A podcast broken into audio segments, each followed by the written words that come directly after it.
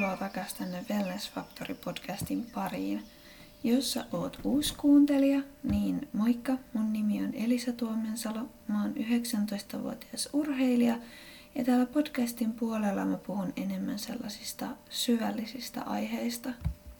Tänään meillä on aiheena nuorena itsenäistyminen ja etenkin omilleen muuttunuorena – ja tämä menee itse asiassa ehkä vähän käsikädessä myös viime viikon jakson kanssa, kun mä puhuin ikäsyrjinnästä, niin kansi käydä kuuntelemassa se jakso.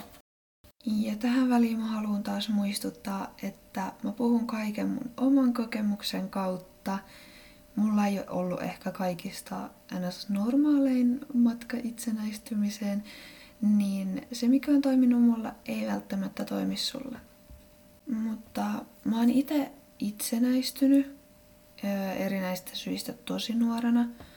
Mä oon osallistunut esimerkiksi harrastusmaksuihin, isosti kotitöihin ja aloittanut myös työt tosi nuorena. Ja mä muutin myös pois kotoa 16-vuotiaana. Tähän 16-vuotiaana muuttoon liittyi hyvin paljon mielipiteitä ja kauhistelua mitkä itse asiassa nyt taaksepäin katsottuna mä myös kyllä ymmärrän. Me muutettiin mun poikaystävän Jeren kanssa yhteen, kun hän oli 18 ja mä olin 16. Ja me oltiin seurusteltu vasta kahdeksan kuukautta, kun me muutettiin yhteen. Ja tällainen oli todella epätyypillistä multa, koska yleensä mä oon aina ollut tosi semmoinen harkitsevainen ja mä en halunnut liimautua kenkään ja näin, että se oli sinänsä tosi ihme, että me päädyttiin tällaiseen ratkaisuun. Saatattekin vaan kuvitella, kuinka kauhuissaan lähipiiri oli ja kaikki tässä ympärillä. Ja totta puheen, jos mä nyt olisin näkemässä vastaavan tilanteen, niin kyllä mä olisin varmaan itekin. Mä olin siinä mielessä onnekas, että mulla oli iso apu ja tuki mun isosiskot ja äiti. Mutta oikeastaan toi muutto oli niin kuin hyppy suoraan syvään päähän. Koulussa ei opetettu esimerkiksi verojen maksusta tai kuukausimenoista mitään ja sekin vähän hittäisi, että kuukausimenot ei ole vaan vuokra ja ruoka. Mulle itselle kodinhoito ja ruoanlaitto oli aika arkea jo ennen muuttoakin, joten se ei ollut mikään ongelma, mutta omat haasteensa sitten tietysti toi myös sellaisen yhteisen rytmin löytäminen Järän kanssa. Ja sanottakoon myös se, että töiden etsiminen 16-vuotiaana ei ollut kauhean ruusuinen kokemus. Mä päädyin itse asiassa töihin sähkömyyjäksi ja se oli ihan ok. Jere oli myös töissä ja me tultiin ihan hyvin niin kuin, taloudellisesti toimeen toki muutenkin, mutta oltaisiin toki voitu olla fiksumpia rahan kanssa ja ollaan toki opittu paljon, mutta oltaisiin ehdottomasti voitu olla myös paljon vastuuttomampia. Suoramyyjänä oleminen oli kuitenkin aika rankkaa. Mä olin face-to-face myyjänä, eli käytännössä seisoin tuolla Tampereen keskustassa ja pysäyttelin ihmisiä ja yritin myydä heille sähköä ja siinä sai päivän aikana kohdata jos jonkinlaista porukkaa. Mä möin kyllä ihan hyvin ja mulla niin kun provikat tietysti miellytti tilipäivänä, mutta aika nopeasti siitä työstä alkoi tulemaan tosi vastenmielistä. Mun työympäristö oli aika toksinen. Mä en tiennyt mun oikeuksia työntekijänä ja sitä myös käytettiin hyväksi. Mä aloin myös huomaan siinä töitä tehdessäni, että useat työkaverit ihan suoraan valehteli asiakkaille tehdäkseen kauppoja. Ja mä koin monesti, että sellainen harmaa alue kauppojen klousaamiseksi oli jopa suositeltavaa. Ja jotenkin musta alkoi tuntua, että näin saatu palkka oli jotenkin likasta ja ihan täysin mun omien arvojen vastaista. Mä oon ollut sähkömyynnissä myös puhelimyyjänä. Ja silloin meidän työporukka oli ihan huikea, mutta se ristiriita omien arvojen kanssa ei ollut kuitenkaan kadonnut, vaikka firma oli vaihtunut. Mä ymmärsin kuitenkin, että tuossa kohtaa mun nuori ikä oli tosi iso rajoite työnhaussa ja jollain se elanto oli tienattava. Nopeasti mulla myös realisoitu, että mihin kaikkeen sitä rahaa oikeasti meneekään. Mä en koe, että mä olisin koskaan ollut kauhean vastuuton rahan kanssa, mutta omilleen muutto muutti aika paljon suhtautumista rahaan. Monet katselee asuntojen vuokria, ajattelee, että okei, no että tohon riittää rahat, mutta todellisuus on, että vuokran tai mikäli sä ostat asuntoa, niin lainan lyhennyksen ja yhtiövastikkeiden lisäksi tulee paljon, paljon muutakin. On vakuutukset, esimerkiksi kodin mahdollisen kulkuneuvon irtaimiston ja sun itses. Sitten on sähkö ja tietysti unohtamatta sähkön siirtoa. Lisäksi nettiyhteys kotiin ja omat liittymämaksut, ruoka, liikkuminen, oli se sitten auto tai bussi, tilaukset, esimerkiksi vaikka Spotify tai suoratoistopalvelut, jäsenyydet ja kaikki harrastukset – niitä tulee aika nopeasti, aika pitkäkin litania, noita kaikkia menoja, mistä pitää itse huolehtia. Ja ainakin meillä Jeren kanssa sijoittuu perheen ja kaverin synttärikin ympäri vuotta, mikä sitten tietysti ottaa oman siivunsa siitä taloudesta. Melkein kaikista näistä voi tosin jollain tapaa tinkiä. On tärkeää kuitenkin miettiä tarkkaan ne prioriteetit – Esimerkiksi tällä hetkellä fitness on mulle tosi iso prioriteetti ja siksi mä käytän suhteellisen ison osuuden mun tuloista esimerkiksi lisäravinteisiin, ruokaan, valmennukseen ja salijäsenyyteen. Näissä asioissa mä en oo valmis tinkiin siitä laadusta.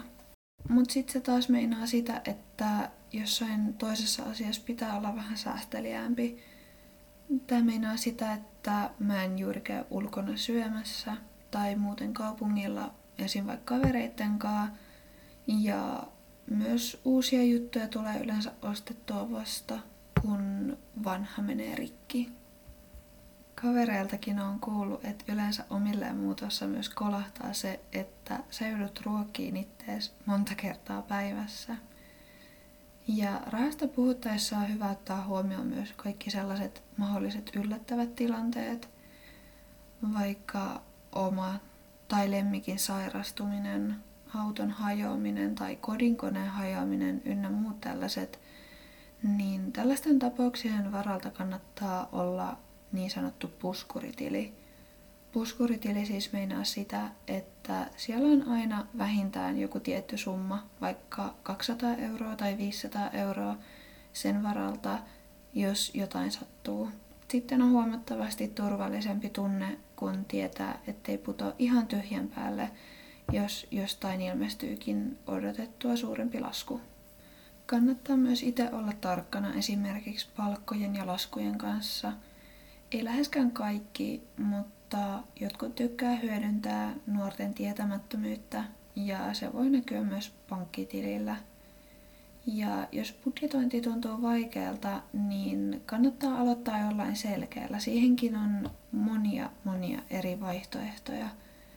Esimerkiksi listaa ylös vaikka kaikki sun kuukausitulot ja siitä 50 prossaa pistät sivuun asumiskustannuksiin – 30 prossaa muihin pakollisiin menoihin ja 20 prossaa jää ei-pakollisiin menoihin. Toi on aika hyvä semmonen jako, vaikka toi onkin aika karkea, mutta sitä pystyy sitten vähän aina muokkaamaan niihin omiin tarpeisiinsa. Käytännössä tällainen budjetointimalli voisi näyttää vaikka tältä. Jos sulla jää verojen jälkeen kuukaudessa 1200 euroa käteen, niin siitä 600 euroa menee asumiskuluihin, esimerkiksi vuokra, sähkö, vesi, netti, vakuutus. Siitä sitten 360 euroa menee muihin pakollisiin menoihin, esim. vaikka ruokaan ja bussikorttiin, ja loput 240 jää muihin menoihin. Tästä summasta voi maksaa vaikka harrastukset, tilaukset, jäsenyydet ja sitten pistää säästöön omilleen muuttoon ja itsenäistymiseen liittyy tosi paljon vastuuta ja mietittävää, mutta se ei ole pelkästään tylsää ja pelottavaa. Silloin kun muuttaa omilleen, niin tulee myös tietynlaista vapautta. Sä oot itse vastuussa sun aikatauluista ja menoista. Sä saat itse päättää sun ruuat ja seuran. Ja toki sellaista omaa rauhaakin saattaa tulla lisää. Ja silloinkin kun me Jeren kanssa muutettiin yhteen, niin toki välillä tulee niitä erimielisyyksiä, mutta päällimmäinen fiilis on kuitenkin se, että on ihan hirveän hauskaa asua parhaan kavereensa kanssa. Se on myös jotenkin tosi ihana tunne, kun pystyy alkaa luomaan sellaista omanlaista arkeensa. Ja se voi myös vähentää esimerkiksi stressiä. Saa tehdä sellaisia asioita, mitä haluaa ja oikeasti keskittyä niihin omiin prioriteetteihin siinä arjessa – niin se voi olla myös tosi vapauttavaa. Mutta niinhän sitä sanotaankin, että vastuu ja vapaus menee käsi kädessä. Tällaisessa nuorena vaikka omille muutossa, niin saattaa tulla esiin myös erimielisyyksiä läheistenkin ihmisten kanssa. Mulla esimerkiksi mun äidillä oli kova paikka, että mä muutin kotoa pois Mä en todellakaan muuttanut sen takia, että mulla olisi ollut jotenkin huonot oltavat kotona, vaan mä koin, että mä oon itsenäistynyt just tosi nuorena. Ja mulla oli siinä kohtaa kaikki harrastukset, kaverit ja koulu niin Tampereella, niin se myös sille logistiikallisesti aika paljon helpotti sitten itsekin asua Tampereella. Mutta hetkellisesti se aiheutti aika paljon mielipahaa. Ja siihen kannattaa varautua ja sen takia tällaisissa asioissa ei kannata tehdä hätiköityjä päätöksiä. Mutta sitten toisaalta nekin voi kääntyä parempaan. Mäkin koen, että tällä hetkellä mulla ja mun äidillä on ihan valtavan hyvät välit ja äiti on ihan yksi mun parhaista kavereista. Mutta ehkä se vaati myös sellaisen tietynlaisen repäsyn itsenäistymiseen, että äitikin oppi luottaa enemmän siihen, että mä osaan tehdä fiksuja valintoja ja oikeasti pärjätä omillaan. Ja on myös hyvä muistaa se, että se, että sä teet oikean valinnan, ei välttämättä aina tunnu helpolta. Itsenäistymistä ei kannata pelätä, mutta käytännön asioista kannattaa ottaa selvää. Se on myös hyvä muistaa, että Kaikkea ei tarvitse tietää valmiiksi ja tekemällä oppii. Muista kysyä apua sun ympärillä olevilta ihmisiltä, jotka on käynyt jo saman prosessin läpi, koska yleisesti jos sä vaan kysyt, niin porukka kyllä auttaa. Mä en itse tässä asiassa voi lähteä sanomaan, että mä suosittelen tosi nuorena omilleen muuttoa tai että mä en suosittelisi sitä. Mulle kaikki kääntyi parhain päin. Ja tämä osaksi ehkä vähän ihmettelenkin suoraan sanoakseni. Mutta kaikki on tosi, tosi erilaisia ihmisiä.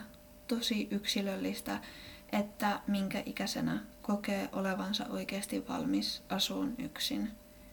Ja en, mä en kadu yhtään sitä, että muutettiin nuorena – mutta toki siinä kohtaa, että jos me oltaisiin jääty vielä kotiin asuun Jeren kanssa pidemmäksi aikaa, niin olisi saattanut myös olla helppoa sitten siihen verrattuna, mitä se oli, niin muuttaa yhteen.